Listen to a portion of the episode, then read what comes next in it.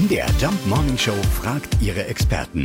Fakt oder Fake? Ja, Staus entstehen nicht nur bei Unfällen oder Baustellen, sondern manchmal wohl auch völlig aus dem Nichts. Experten sprechen dann von sogenannten Phantomstaus. Aber gibt's die wirklich? Staus, die aus dem Nichts entstehen. Cornelius Blanke vom ADAC hat die Antwort.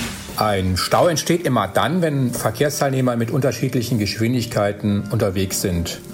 Da müssen mehrere Autofahrer abbremsen und es kommt zur Kettenreaktion. So ist es möglich, dass sich ein Stau scheinbar aus dem Nichts bildet. Ein Phänomen ist noch, dass ähm, oft Staus entstehen, weil auf der gegenüberliegenden Fahrbahn auf Autobahnen Unfälle passiert sind und dort die Autofahrer langsamer fahren, um zu gaffen.